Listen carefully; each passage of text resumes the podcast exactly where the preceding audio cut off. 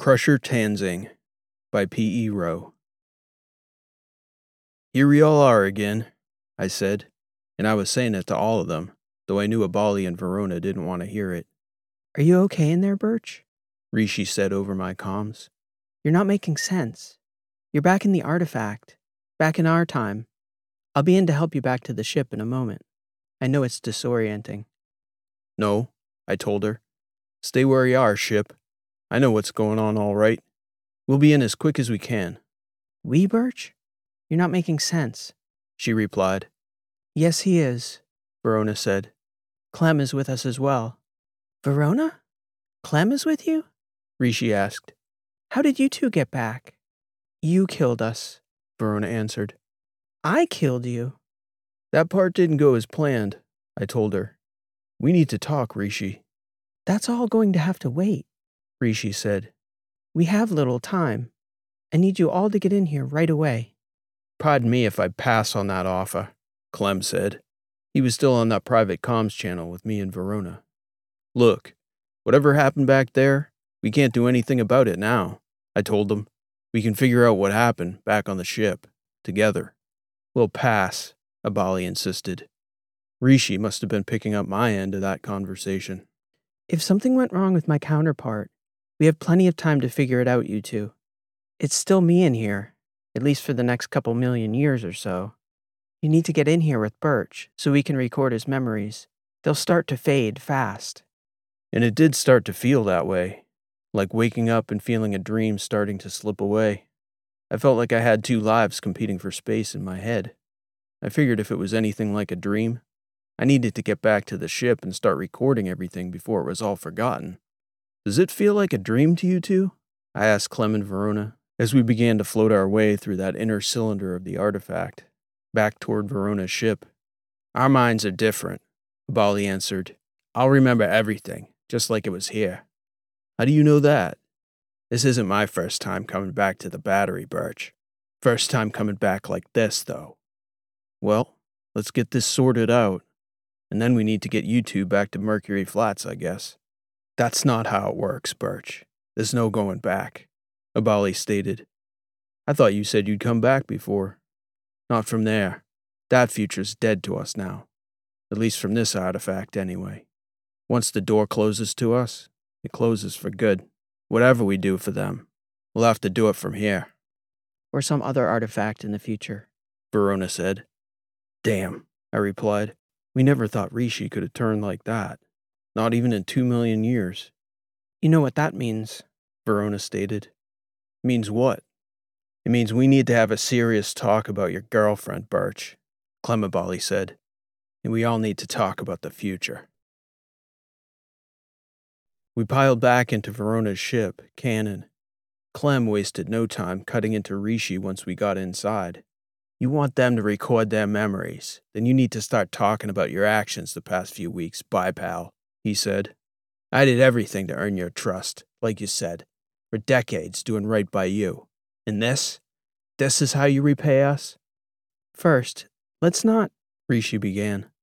Rishi, I said, sensing whatever she was going to say was about to set Abali off. We messed up. You don't know what did or didn't happen yet. Let's get to figuring that out first before anything. What happened is she killed us, Abali stated. No, I said. I sent Rishi back here before you two got killed. I know that for certain. It was the future, Rishi. So let's not confuse the issue, or who did what to you. Our Rishi, this Rishi, she didn't do anything to you. She's just as confused as the rest of us. I had no means to confer with my future self at all. Rishi told them. I simply had Birch awaken her in my body when he deactivated my processing core from that shell. There was no crossover between us. It was extraordinarily irresponsible, Verona said. We want to figure it out as much as you do, I agreed. Just, if there's a time window on our memories, we need to get to work recording them. We got plenty of time to figure out what happened, especially after everyone cools off a little. Clem shook his head. I'm not sure we feel so inclined to cool off, Verona stated. Clem was not exaggerating. We suffered very traumatic deaths at the hands of Rishi's future self. We're sorry about that, I told them. Arch took good care of me this time. It was like floating out into the black. But I do know how a rough one feels. Kristoff was up front with a visor on, and he had been doing a pretty good job of ignoring the commotion to that point, but he'd had enough of our arguing. This is hard enough without people fighting in the background, he said. It only gets harder the longer you're here, Birch, so you'd best get started. My memory's already fading. I could feel it, too. That competition for space in the mind. Images were among the most vivid.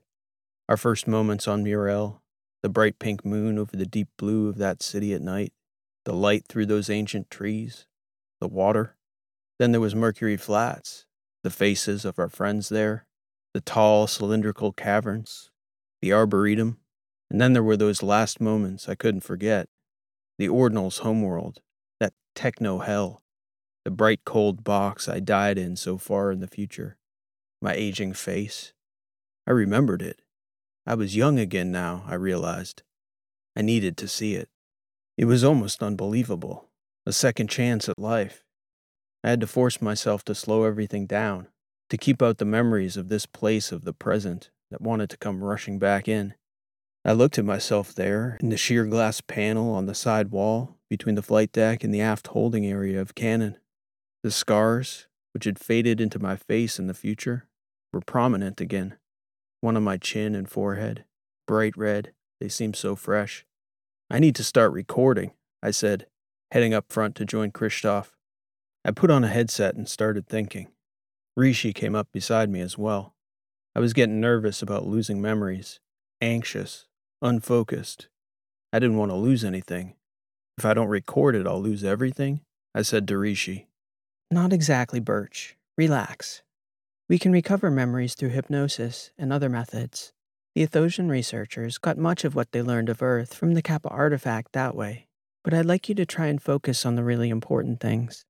Focus your effort there, and then we'll move on to your personal memories. That put me at ease a little. It was like a dream, though.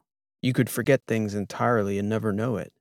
I'm sure we'll never recall most of what happened to us there, but talking out our recollections, that brought back the memories real vivid. Then, after that, I could remember each event I'd recorded like they'd happened here, yesterday. I fell into this kind of zone that Kristoff must have been in when he'd yelled at us before. The band on the headset did a great job of capturing images right from my mind, which, for some reason, I didn't expect, seeing as they were memories from a distant time and place. But I suppose if they were in our minds, they were in our minds. At first, I started with the important stuff critical things I'd made sure I should never forget. Then I had a few beautiful memories I wanted to keep. Times with Z and Anga in Reckler City, Kieran and Lyra in Mercury Flats.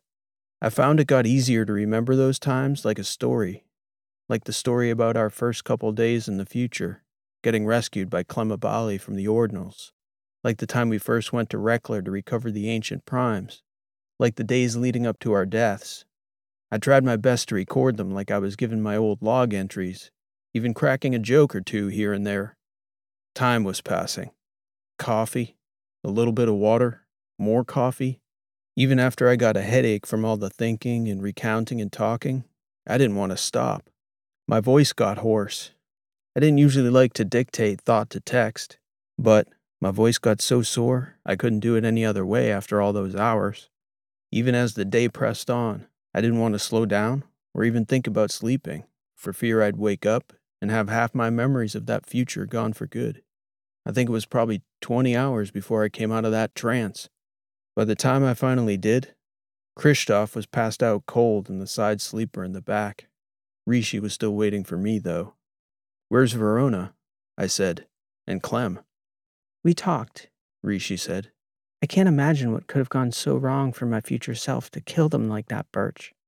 Clem Abali is so furious, he can hardly form words. When he does, he can't say much before flying into a rage and then going silent again.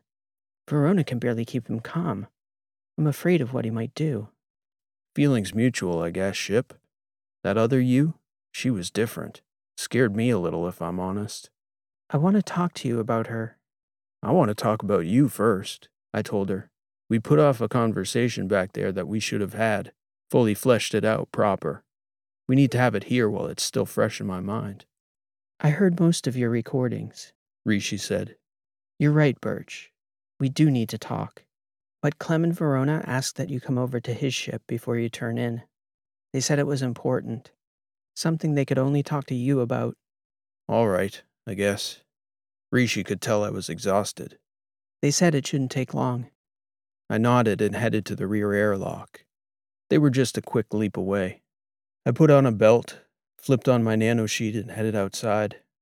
My head was just about swimming. Two sets of memories, marinating in exhaustion. And now that we were back, the one memory that didn't seem to be anywhere was what the hell we were supposed to do now that we were back in our own time. If we had a purpose here, I couldn't quite recall what it was. I pinged Verona. It felt funny knocking on the door of Clem Abali's cruiser, here, so many light years beyond the farthest reaches of the lettered systems. I suppose I should have been obligated to turn him in to the powers that be, or were, or had been dead two million years ago yesterday now. And it felt funny to me that Verona was over here, hiding out on Clem's ship, while we'd been occupying hers. Everything was strange, all jumbled up. Verona opened the rear airlock. She saw me in. The ship sure was different from her Trasp luxury cruiser, about the picture of what you'd imagine Clem Abali's spaceship to be. Spartan, dark, cold, bare metal, and noiseless. We don't have a lot to say to you, Birch, Abali said as I took down my nano sheet. This won't take long. What's up? I asked him, looking at Clem and then over at Verona. It's about Rishi, Verona stated. We're worried about her. You didn't have to call me over here in secret to tell me that, Verona. That's pretty clear. I can't say it's unwarranted, given the circumstances. That's not it, Abali said. We're worried about her influence on you and Kristoff. You're worried about us. That's touching, Clem. I didn't know you cared. Verona looked concerned. I think about how Abali was going to react to that, but I did remember having a bit of a surprising rapport with him back in the future. A lot of ball busting and all that. It didn't have to stop now that we were back. It's a little delicate, Verona said. I know you love Rishi very much. That's a fact. Birch, we're worried about your memories. If they fade and you forget, Rishi is the one who gets to fill in all the holes for you. We're glad you're recording them, but please, I hope you don't forget that you can ask us too. Real subtle, Verona. We decided, Birch, Abali said. I'm the subtle one now. I couldn't help but laugh. If you're so kindly willing to help me remember you two, I do have something I'm not quite sure on, I said. We spent all our time and efforts there in Reckler and on Murel, focused on those people. So what are we supposed to do now, here in the battery? We've got a lot to talk about, Birch, Abali said. Go get some rest. We'll get together and talk it through. As long as Rishi's part of the conversation, I insisted. You both trusted her for 50 years. That's the Rishi who came back with us. Of course she is, Verona said. Cooler heads tomorrow. Yeah, tomorrow. All right, you two. I'll see if I can remember your names in the morning. You and you. I hopped back across the divide to Cannon and hardly said two words to Rishi before I was out cold. Well, so anyway, I'm not sure how long I slept, but I woke up with a whole different mind from the one I went to sleep with. The process of talking through all that stuff from the future genuinely helped. My memory was like normal now. All those things I worked to keep filed away as another chapter in my life, like my time in the DG Guard, my days in rehab after getting wounded, all that time on Yankee Chaos. Now I had this big new chapter out of time, 200 million years in the future. Tranchera, Reckler, Mercury Flats. Kristoff and Rishi and Verona were all up on the flight deck laughing and talking when I woke up. Rishi even had a coffee waiting for me. I felt decent. A few minutes later, Clem came floating in the back airlock. And even he seemed in decent spirits considering, which I guess meant that he wasn't murderously angry anymore. I suppose I couldn't blame him for being sore about the situation. Verona told us she and Clem really liked it there, especially Clem. First bit of extended peace he'd had in a long while. and I suppose you could make the case he didn't deserve it. But I had a pretty sizable memory on file for the years he'd spent in that future, and most of it was filled with him working on behalf of others, for the people there. Not a whole lot of self interest I could see. He'd found a way to put all that deception of his to work, fooling the ordinals on behalf of humans. All in all, a good record, by any keeper's tally. Eventually, we started discussing the now. You know, what was next here. We can't go back, Clem stated. Like it or not, we have to accept it. That doesn't change my goal any. The way I see it, we got a couple million years to keep the ordinals and bipals of that future from coming into existence. A human destiny. A noble goal, Kristoff said, as noble as any. I noticed it got a little awkward in the close confines of the flight deck, especially with Rishi. Nobody really wanted to look at her straight. I'm not opposed to all that, I said. It's not the easiest thing to gauge, though, at least from here. What is it that'll give rise to them? You and Verona probably have a better grip on that than I do, Clem. Seeing as you spent so much time with Nelius and the Murel group, those primes had the longest memory for such things. I'm open to helping out where we can, but I do have a ship to get back to. And, Kristoff interrupted, we had a war to stop, as I recall. Clem Abali looked over at Juice side eyed, as though he might have something to say about that. Again, it got awkward, as the energy of the unsaid seemed to be floating over to that side of the room. I think we need to talk to him, Abali said. To who? I asked him. Nelius. Well, that's the curious thing now, Juice said. Speaking for half of the room, not sure about you and Verona, but I know for sure Nelius doesn't have the first idea who the hell we are, at least in this time. I wouldn't be so certain about that, Abali stated. There's things you don't even know you don't know yet. About here, about the future. Why Nelius? Rishi asked. Of all the primes, you say Nelius. Not Kaela and Boggs, not Mycon, not Edis Ali, but Nelius? Like I said, there's things you don't know. He knows them. It just occurred to me, I said. We've got a vague idea of where we can find one of the primes, Mycon, who also happens to be in the same place as our ship, by the way. But I'm not sure how we'd even go about finding any of the other primes. Not unless they gave you their two million year old calendars when we were in Mercury Flat ship. Sadly, nothing that detailed, Rishi responded. I know where many of them are, roughly. Saraswati's on Helenia right now. Kaela and Boggs were in Trasp space for most of the war. Are, sorry. It's difficult not to think of now in the past tense. Precops is on Charis, almost definitely. Nelius, I have no idea. Do you know where to find him, Clem? I asked. Have you even met him? Or has any of us, for that matter? We all looked around at each other. Even Verona and Clem shook their heads in the negative. I could find Nelius, Clem Abali stated, nodding. Plus, we gotta get back to the letters soon anyway. We're pretty far out, and some of us gotta eat. He looked over at me and Kristoff. I guess that was us mostly.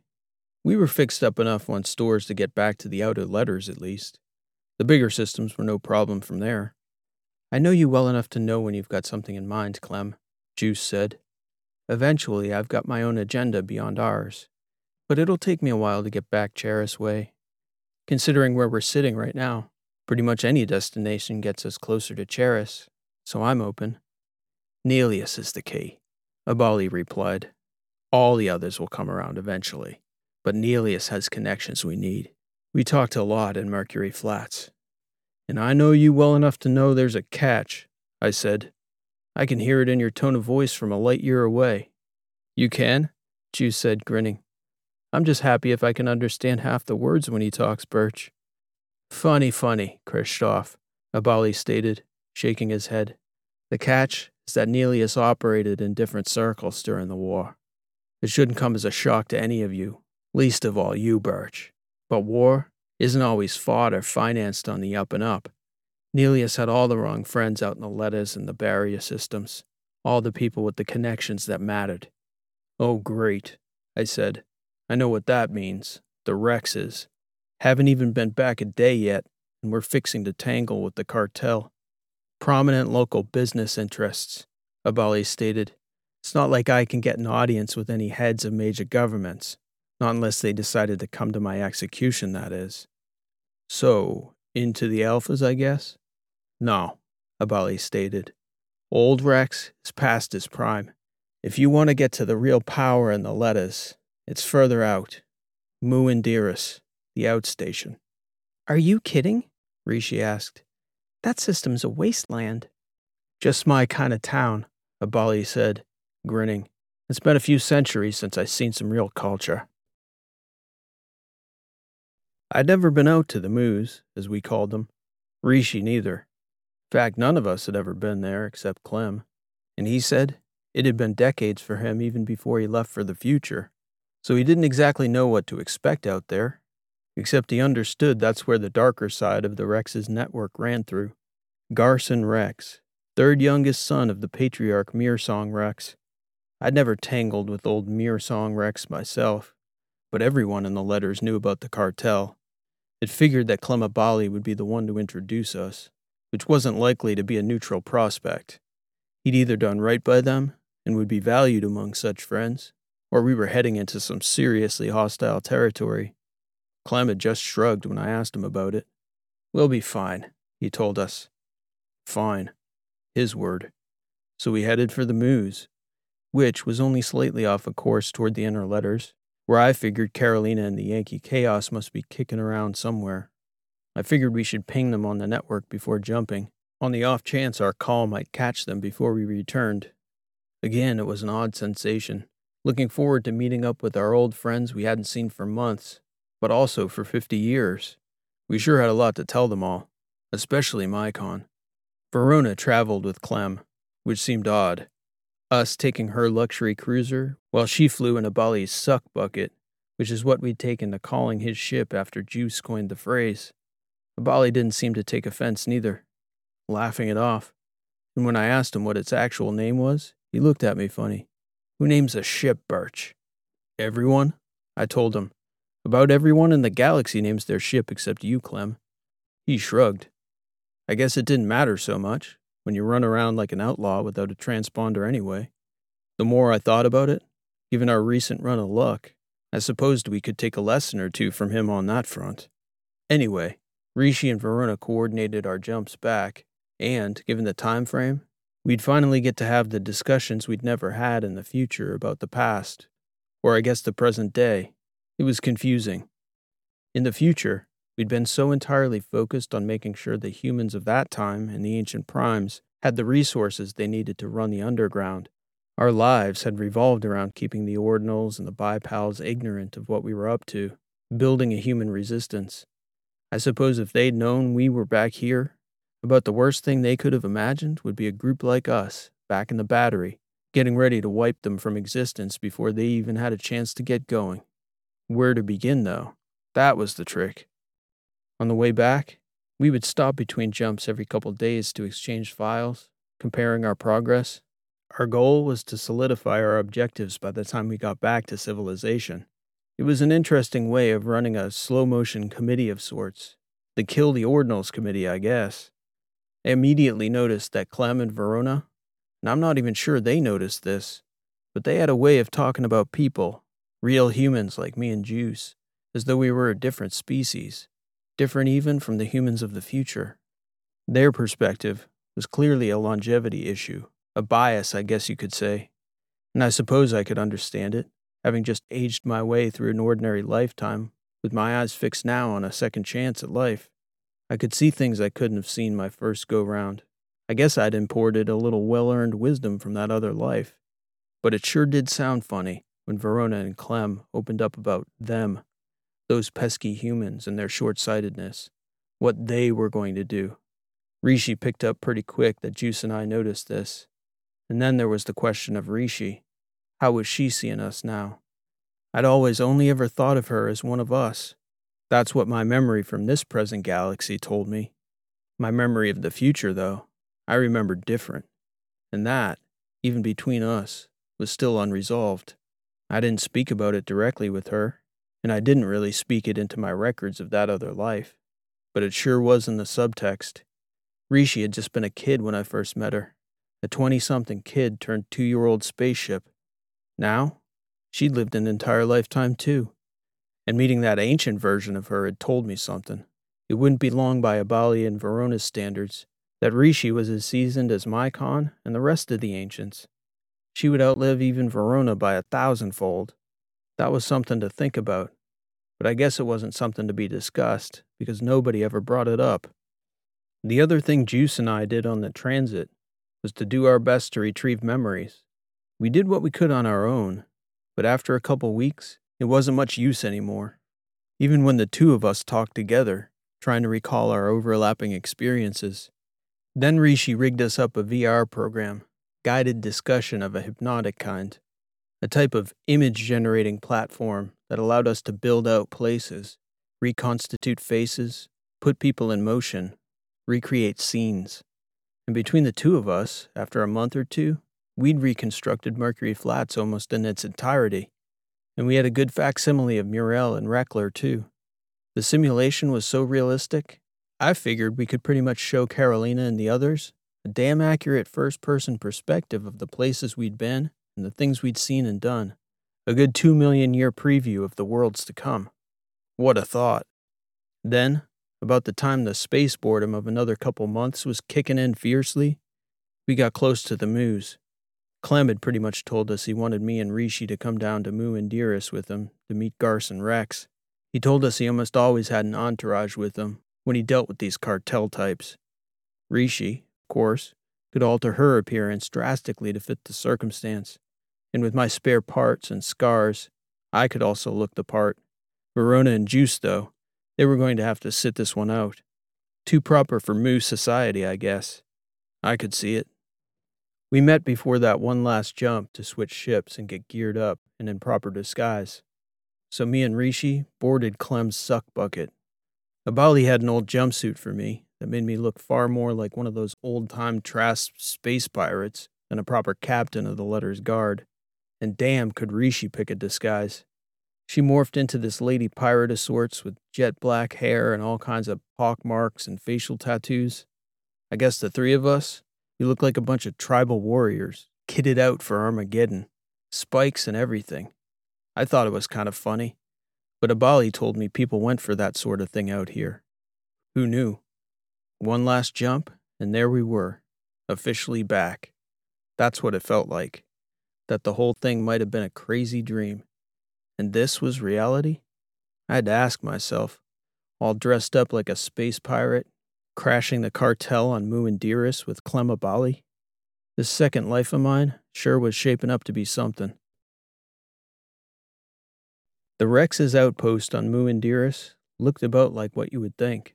I guess having been to Alpha Origi enough times to have a picture for the markets the Rexes like to run, you subtract about half the space, all the veneer of civilization, dim the lights, and forget about the multi use service bots to keep the place clean, then you've got something approaching Mu and Dearest.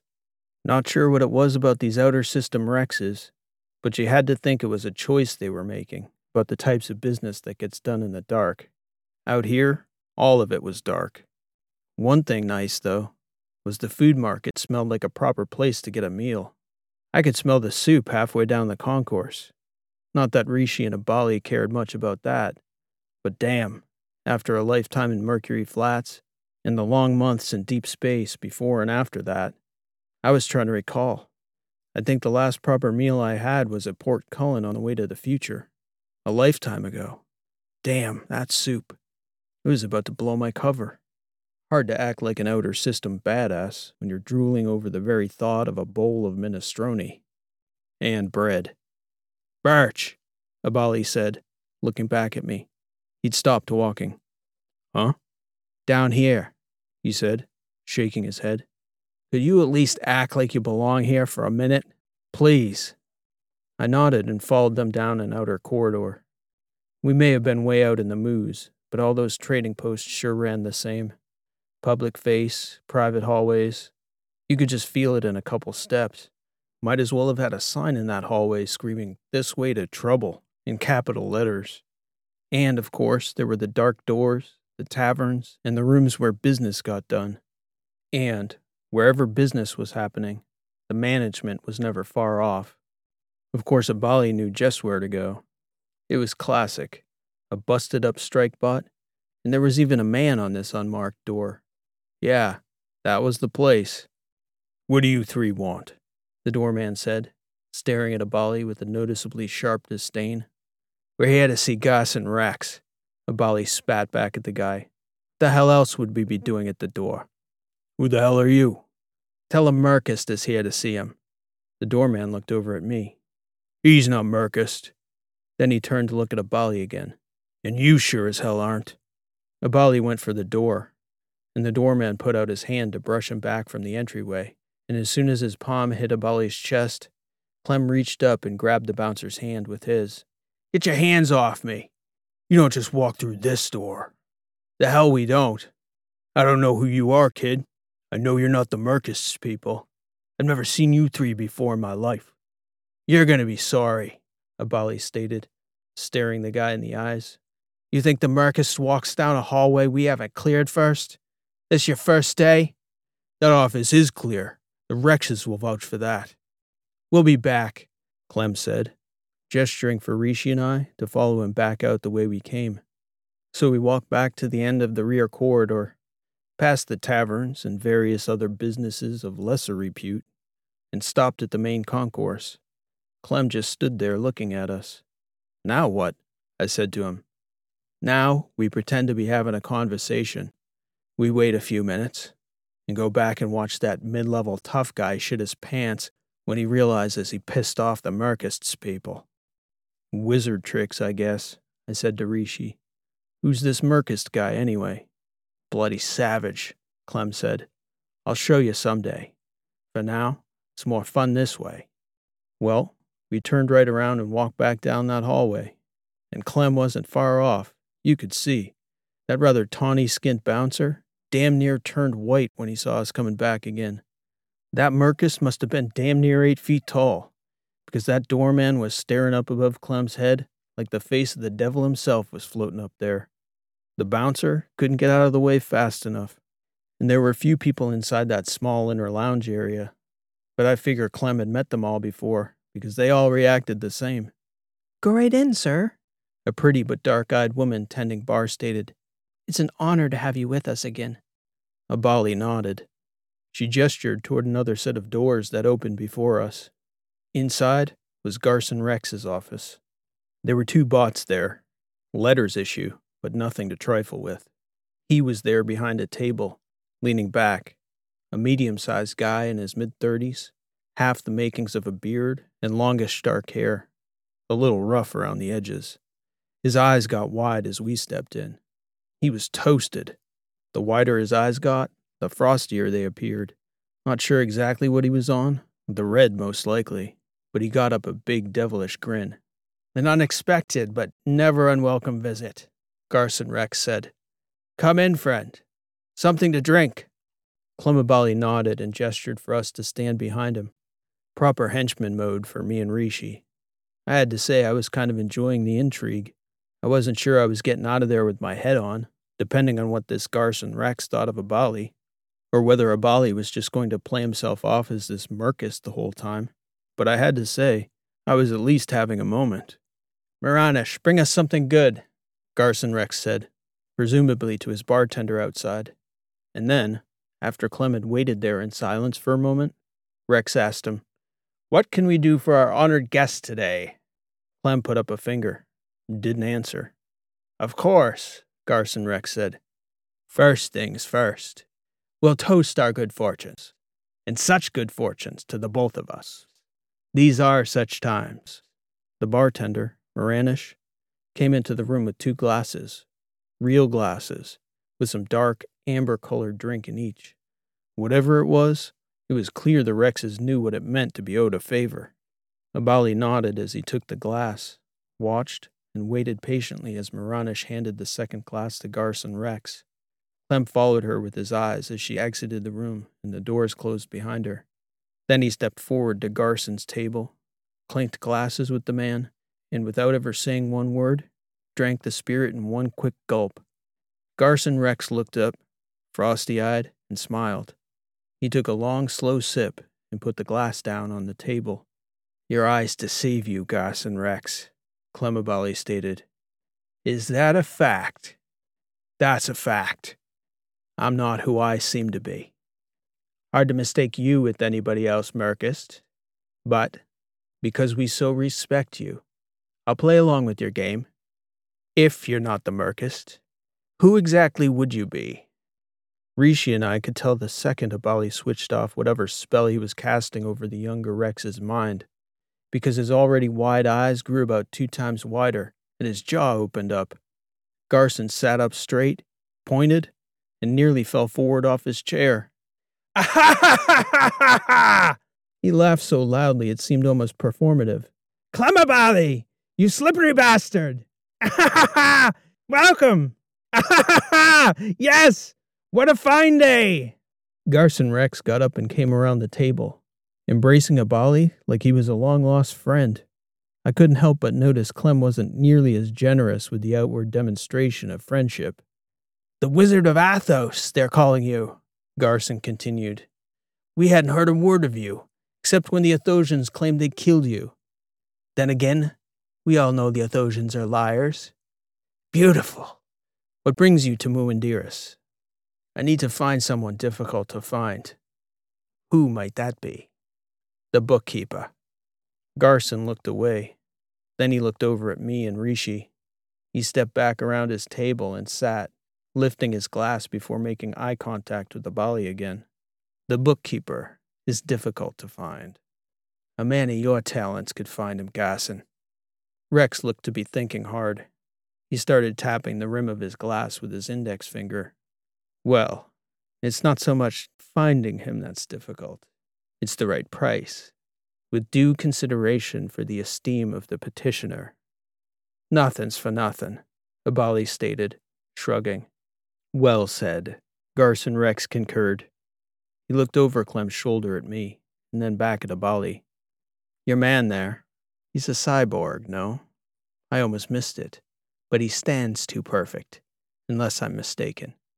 He is, Abali stated. War veteran. A fighter. May I see? Abali nodded and gestured for me to approach Rex's table. The young boss came around to meet me, looking me up and down with those frosty eyes of his, glaring. He stuck out a hand, and instead of shaking mine, he pulled it in by the wrist, examining my prosthetic. He looked up at my face again and back down at the hand. What's his name? he asked Abali. Burks, Abali stated. What's your first name, Burks? Garson Rex asked, still holding my wrist in his hand, turning my palm over. Helicon, I told him, not sure why I was using that alias. I thought this might be Trasp work. It's beautiful. I've never seen anything quite like it. What's your interest, Garson? Abali asked. We have an event coming up. Semi professional. Our undercard is a little light. In Burks here, he looks like a fighter. I tried not to overreact, looking over at Abali. He knew me well enough to know what I thought of that idea. He's a fighter, Abali said, nodding. And somehow, properly fried as Garson Rex was, something of the family instincts must have resided in that man, because he somehow sniffed out the unspoken conversation going on among me, Abali, and Rishi behind him, eyeball to eyeball in unspoken energy. And the young cartel boss joined right in, looking over at Abali. We could, of course, negotiate something else, but, Garson Rex paused, you're not going to get a better price. It was clear at that point it wasn't optional. Not if we wanted to get out of that room without a proper fight then and there, at least in some form. The opponent? Abali asked. Another mech, a Terran warborg with a bad attitude. He rarely gets the opportunity to step into the cube. We don't get such talent out this way often. One of your guys? Garson Rex nodded. Good fighter. I'll bet, Clem Abali stated. Just that? One for one? Burks fights this cyborg and you get me the bookkeeper? I get you a location. I'm not bringing him in. We all have our limitations. Garson Rex paused again. And. And what? We have standards and rules, of course, same as in the inners.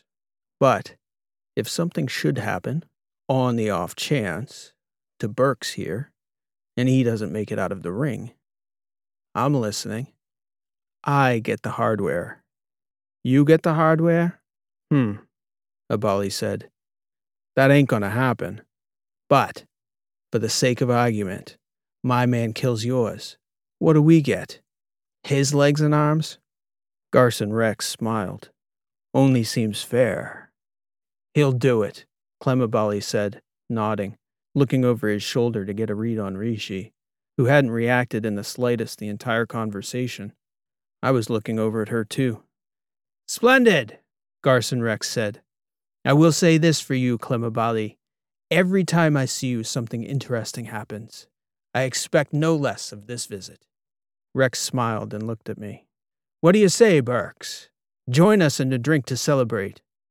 Sure, I said. Man, a few words, he said, smiling. Good sign in a fighter.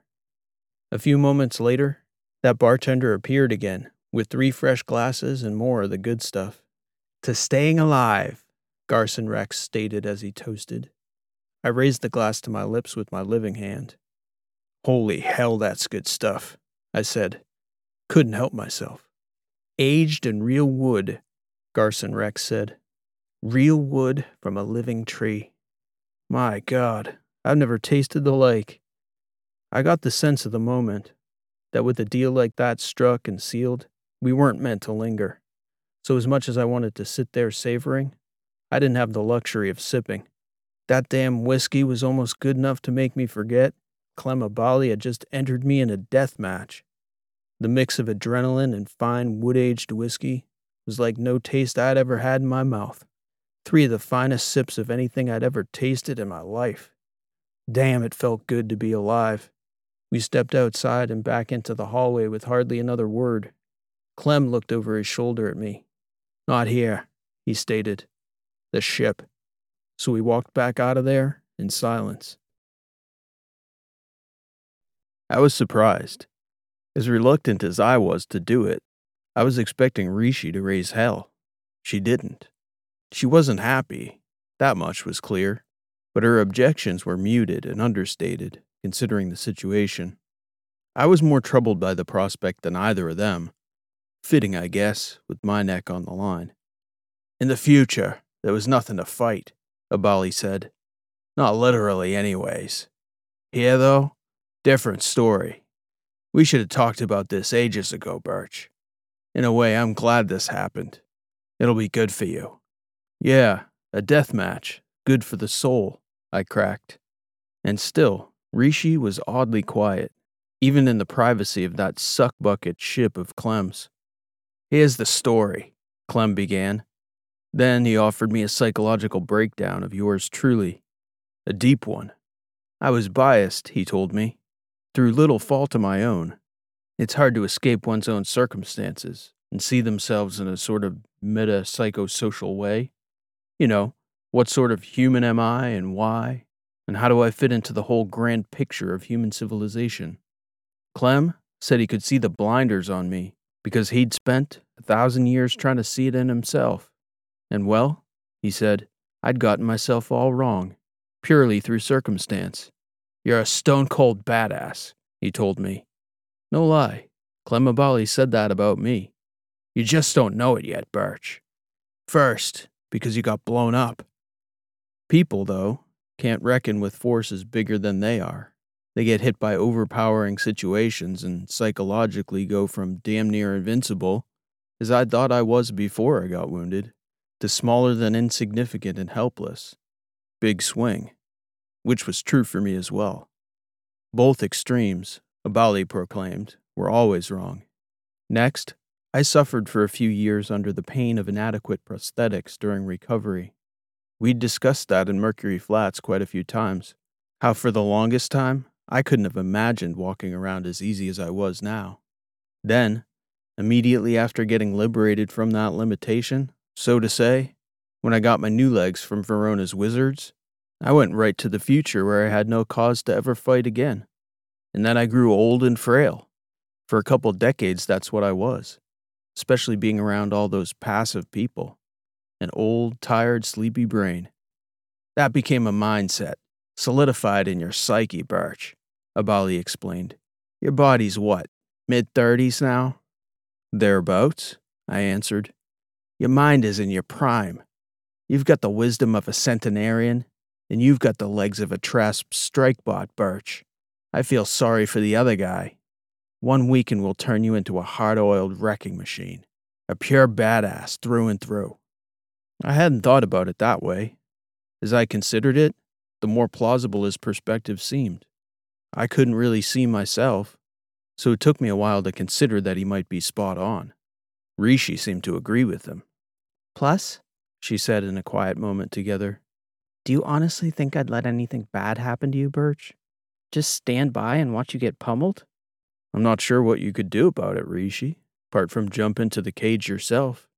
If Clem's right, and I think he is, Birch, we'll never have to find out. she told me. So I got to training. Abali found us an empty warehouse in the outpost with plenty of space to move around. The fight was in a week. Clem and Rishi told me they could help me retrain my mind. It wasn't all that different from the memory retrieval we'd just done coming back from the future. Here, though, I was going back further. Back when I was a soldier. I just had to dig deeper. And sure enough, I still had that in me. Didn't even take the better part of a day. A sudden mindset. Hell yeah, I was a badass once. How did I ever forget that? Before I almost knew it, a week had passed. It was strange, almost as if life was passing faster here now that we were in it again. Or maybe it was just the circumstances. I felt ready, though. Last thing Clem Abali said before we headed down the outpost for the fight was Birch, I feel sorry for that other guy. I was oddly calm for a man heading into a potential death match. All that was meant to be was going to be somehow. Imagine that. When we arrived at the outer partition of the arena, from the outside, you could feel the place buzzing. Then the door opened. The venue wasn't what I'd been expecting. Mu Indiris was this dark, dusty, shady place filled with rough looking customers and cartel creeps. Everything was dark. This arena was bright, though, like blazing bright. Lights everywhere, all focusing down on the center of the floor. My fight was the undercard, so it wasn't as though the place was going wild when they announced me. I walked up to the open gate in the cage and entered, and with all those lights, it was hard to see anything but the ring. The rest of the arena just blinded out for me. The cage itself was a surprisingly massive cube of chain linked fence on all five sides, except for the floor, which wasn't really even a mat, but a warehouse floor with a thin layer of synthetic sheeting that looked to be more important for the optics of the spectators than any other purpose. Certainly not the safety of the fighters. That floor was hard as hell. I was there, barefoot, shirtless, dark shorts so the crowd could see my tech legs in all their simple glory. I probably didn't look all that intimidating by the standards of this world. Just a guy with an arm brace and some facial scars. Then, in came my opponent. Hell, I thought, taking one look at the guy approaching the cage.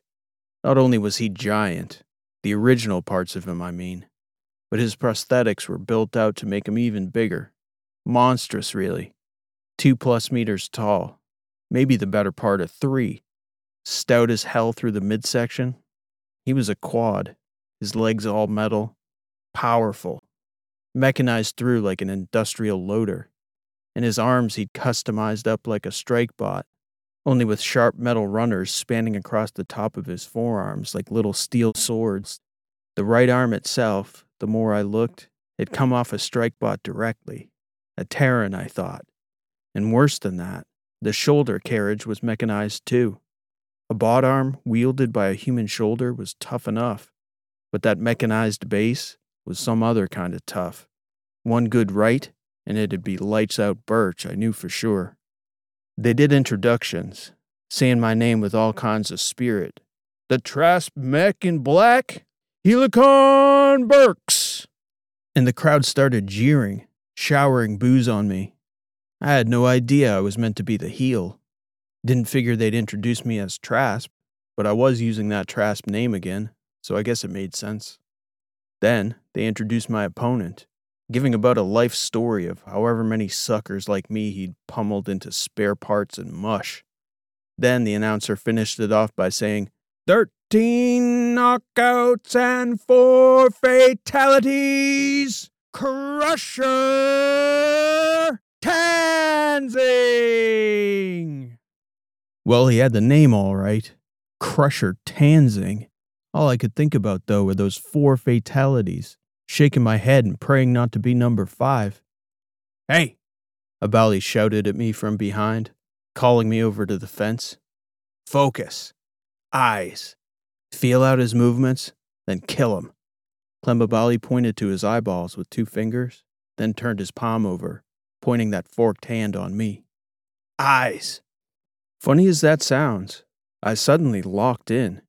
I couldn't see nothing but the other side of the cage and this crusher, like he was the only thing in the universe. Then a horn went off. That crusher came after me like a lion, or maybe fiercer. Who knows what a lion could do on a mech or a strike bot? But I cut steady out of his way, dodging and dancing. That was the thing. I was lightning quick on my feet, inhuman quick. That week of training, I'd learned that my eyes and instincts weren't meant to run nearly as lightning fast as my teched out feet. I had to almost shut out parts of my brain that anticipated movements and think my way two steps ahead instead of feeling.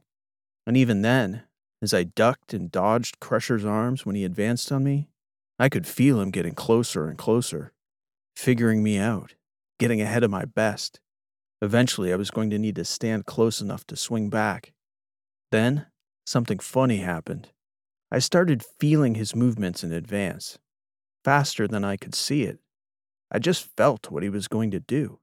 At one point, he lashed out with that big right hand of his, swiping at my knee and without even thinking about it at all. I just felt the next thing to do, checking the blow with a lightning quick half kick to the inside of his wrist, knocking the limb away as I flipped backwards and rolled to the other side of the cube. The crowd started to howl and hiss and boo at me for rolling out of there, but they didn't have a crusher in front of them bent on their destruction. Boo all you want, assholes. I cussed at them under my breath. When Crusher came in the next time, I had the answer in my mind already, like a vision of it coming in advance. And instead of checking the blow from the hand, for the first time in the fight, I moved forward, kicking his front knee with enough power that it knocked his legs out from under him with so much force, he flipped entirely over. His rear leg came flying over his back like a scorpion, slamming into the mat beside his head, inches from caving in his skull. And I thought, wow, that was damn near one fatality for Helicon Burks, and I hadn't even meant it. I couldn't believe, but Crusher got right back up instantly, rolling over to his knees and feet. I looked him in the eyes. I felt relaxed, zoned in. He looked back at me, and I could see it. Fear. I'd been training all week, and it hadn't ever been this easy. The movements were automatic and simple, coordinated, and that was the real funny part. My human parts were moving with such fluidity. I could feel my spine flowing up my back to my head and shoulders, down into my artificial arm, like now, for the first time, that limb was a part of me. When Crusher came at me this time, I knew he'd figured out that he couldn't outfast me. He was going to have to hit me, and I put myself directly into that sweet spot of his monstrous strike bot right arm, knowing exactly what he was going to do. And I had the perfect answer catching the blow clean with my right arm as I rotated into this judo type roll that used all his force to pull his punch forward and down to the mat in a thunderous crash that I somehow curled under and through, completely unscathed. When I stood and turned around, I knew what I was going to see without even seeing it yet. It was still a shocking sight to the eyes, though. There was Crusher, in a heap, bent up like a pretzel, the Ateran strike bot arm punched clean through his left leg and caught, squeezed between the frame and the actuating levers of the leg. He was proper stuck. This fight was over. It was clear.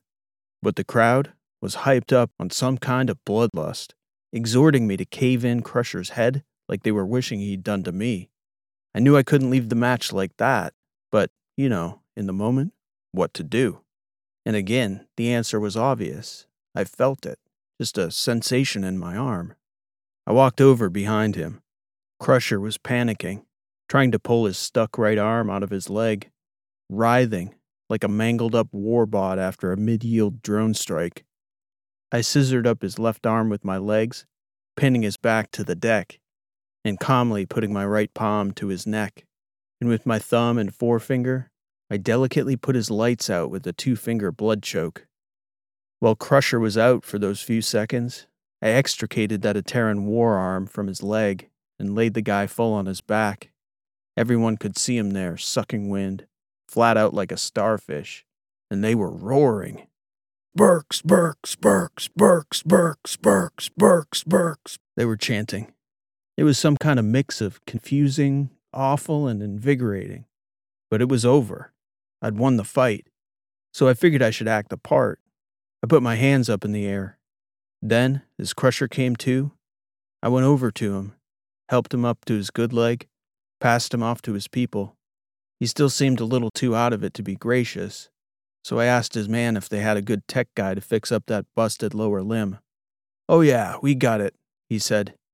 Hell of a fight, Burks. Well, yeah, I guess it must have looked it.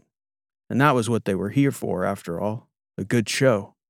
So I chucked my hands up in the air again as I was leaving the cube, playing the part once more.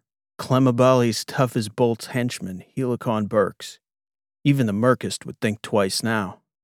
I almost felt a smile coming on, but there was something about the fight bothering me. Again, a feeling. Something I had to think through to know what was what. But more than anything, on the surface of things, I was feeling good to still be alive. We had to stick around after the main fights to wait for Garson Rex. He was in a hell of a good mood after the final bouts, which I think got better and better after the bots and mechs finished up.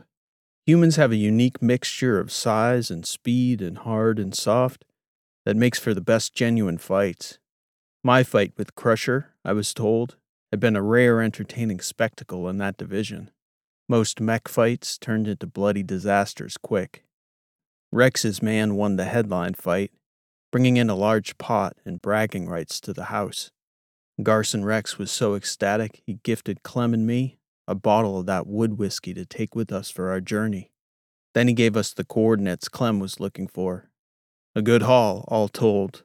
All we had to do was put my neck on the line. It was late before we ended up pulling out of Mu Indiris. Tau Nera 6B was the destination. That was a far cry from the alphas and betas, where I figured our compatriots on the Yankee Chaos were kicking around. Fact, it was a far cry from anything that system. I couldn't remember having met anyone who'd even been to the Taos, much less anyone who came from there. And I'd crossed paths with people from almost everywhere in the letter's service. We used to joke about territories like that, calling them RSA and A's, as in all that was out there was robot ships, asteroids, and aliens. Some guy you hadn't seen in so long you'd ask about, and instead of saying he's dead or I don't know, they'd tell you RSA and A, Birch. That lieutenant's out in the darkness. We discussed it and decided to head there directly. The Taos were about a week's time from the Moos, and Verona opted to fly in her own ship with us this time, leaving Clem on his own. So here we were, back again, the four of us and Cannon. That second day, Kristoff was admiring the bottle of whiskey, which Abali insisted I take. My ass on the line, he'd said. Fair's fair. Anyway, Juice looked up after sniffing the stuff, wide eyed, and said, So you won the fight, Birch, I guess. I might have fought a mech if this was the prize. smells like pure enlightenment in liquid form. Can't imagine what it tastes like. You don't need to imagine, Juice. It's afternoon, right? Somewhere in space, I guess. Verona? Read my mind, She said. Worth celebrating. You keeping your head in its proper place, Birch. Damn straight. Rishi smiled but was quiet. She declined with a gesture when she was offered. That whiskey was too good to waste on pretense. Rishi sat with us as we sipped, though. Taste is dulled for us, Verona said, referring to herself in a Abali. That wizard blood, I guess. The flavor's not as bright for me as it is for you two, but even I can appreciate this whiskey. I mean, Kristoff went proper speechless, shaking his head. Yeah, I agreed. Yes, indeed. So, Rishi, Kristoff said, turning to her, I presume you have the fight, right? Recorded? I think I'd like to see it if that's okay with you, Birch. I've got no objection. So Rishi ran her recording up on the float screen as the three of us sipped our whiskey. All that turmoil in my mind, all the memories, and the whole thing start to finish lasted about 90 seconds. Rishi played it back three times before anyone said anything. Watching it myself was shocking. It was hard to believe it was me. After the third time through, Kristoff turned and looked over at me. My God, he said, shaking his head. Terrifying. You're deadlier than an Ateran strike bot. I'd always thought better of messing with Transom or Soch. But my God, Birch. None of my friends ever have anything to fear from me, I told him. Fear for those who aim to do them harm. I guessed that you could hold your own if it came to it, Juice said. I never would have figured that.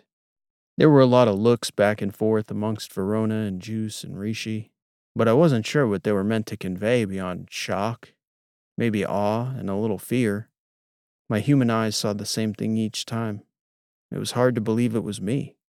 The things I'd felt were there in the video too. That almost supernatural sixth sense of what was coming, moving before I could have known to move, a telepathic knowledge of what he was going to do. It tingled a little in my spine watching it over, my neural pathways remembering. Juice and I had a decent Sabaka game that afternoon. We talked a lot about the future, the things we needed to do to save it. Verona went off to meditate in the early evening, and Kristoff was in the middle of a novel, so that left Rishi and me alone together for the first time in a while. She was back to her regular self again, at least appearance wise. As much as I got a kick out of you as a space pirate, I always liked this look the best, I told her. I love you, ship. Haven't said it in a while, but it's still as true as ever. Had to say it before we fight about something, Birch? Well, we do need to talk. I love you is as good a place to start as any. I told you I wasn't about to let you die, nor was I even going to let that monster put a hand on you. How, Rishi? And she didn't answer me. Back in the vault, when they installed my new legs, that doctor, Respera, we had occasion to talk about a few things. Not the doctorly details, but some things. It's important to know how they changed your body. Respera told me that the main reason for my back pain came from how my old legs were attached. Those legs were clunky, but they did have some pop to them, and that force had a tendency to stress the spine more than human bones were accustomed to. Just walking around could cause an ache. That was part of it. She said this pair was over engineered to keep that type of stress from becoming a problem. When I asked her, Rishi, she just told me more or less it was nanotech, highly technical doctor type stuff. I asked Ren about it, and she waved her hands at me, asking what was bothering me. Any pain anymore, Birch? I told her no. Well, what the hell are you complaining about then? Ren says, shaking her head at me.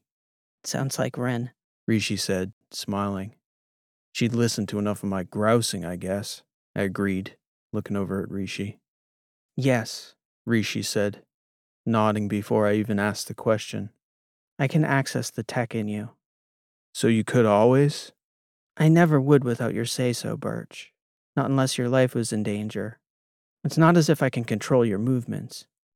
No, I felt it. In my spine, in my mind, and in my arm. That's all the tech for my leg surgery, though? She didn't answer, sort of grimacing. Oh, Rishi, I said, realizing what it was. Helicon Birch? The brain thing? That's how I was feeling it? Look, Birch, he'd have murdered you. Crusher Tanzing? Are you kidding me? I wasn't going to leave you alone in there with that killer.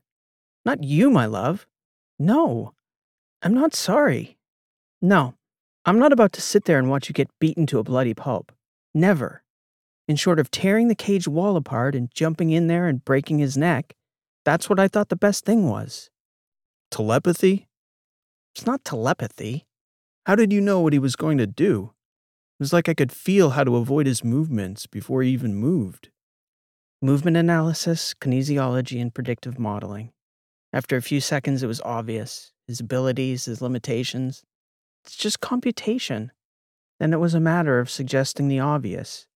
I didn't control your movements, not one bit. I wouldn't, ever. Why didn't you tell me, Rishi? She didn't answer. I swear if she could have cried, she looked about as close to tears as she ever had in that body. Oh, Rishi, is that what you thought of me?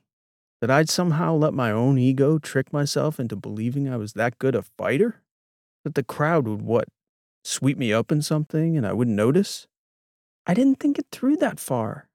I just thought telling you in advance would add a layer of distraction you didn't need. All I cared about was you, Birch. Surviving. Living another day. Not having to watch you get your head bashed in.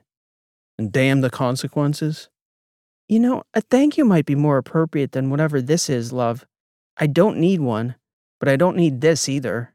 You, looking at me like I've done something wrong when I haven't. I did it for you, Birch, because I love you. I don't think there's anything wrong with that.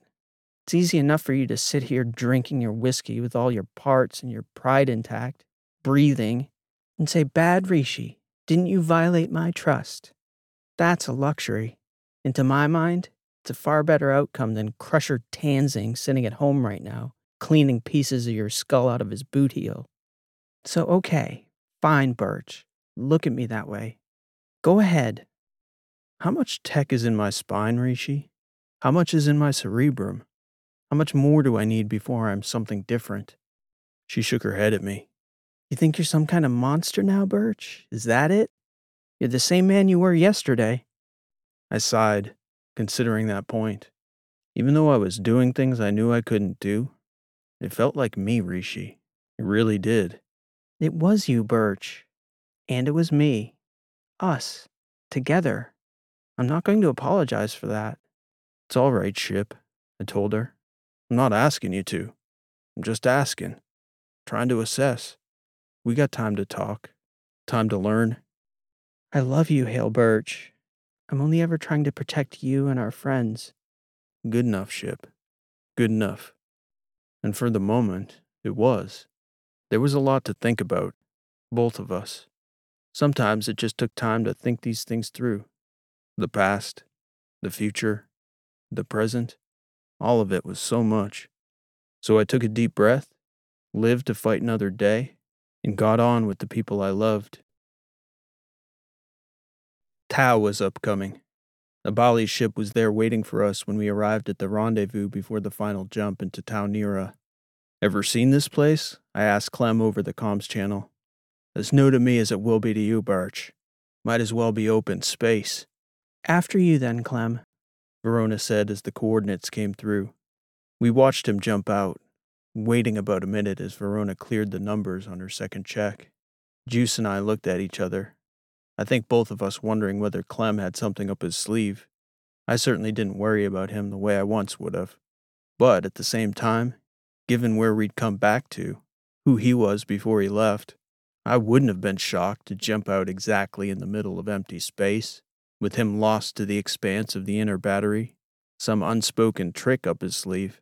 But that last jump, a quick several hours, put us pinned down on a tiny, beat up station with a single dull orange top light waxing and waning in luminosity, a minor beacon in the darkness of a dim, vacant system, hardly a planetoid to speak of on the scanner. And there, before us as promised, was Clem Abali's little suck bucket cruiser pulling up on the sorry little station that looked more like a piece of space garbage than a hideaway for one of the galaxy's most brilliant and ancient minds. Rishi was flying, so we got fixed to the station a few minutes before Clem. She was so damn perfect a pilot, I couldn't help but think about the fight again. Every perfect maneuver step, bend, kick, drop, poof, and we were suctioned onto the station with a hard seal waiting for Abali the superhuman to catch up. We did wait so we could all go inside together.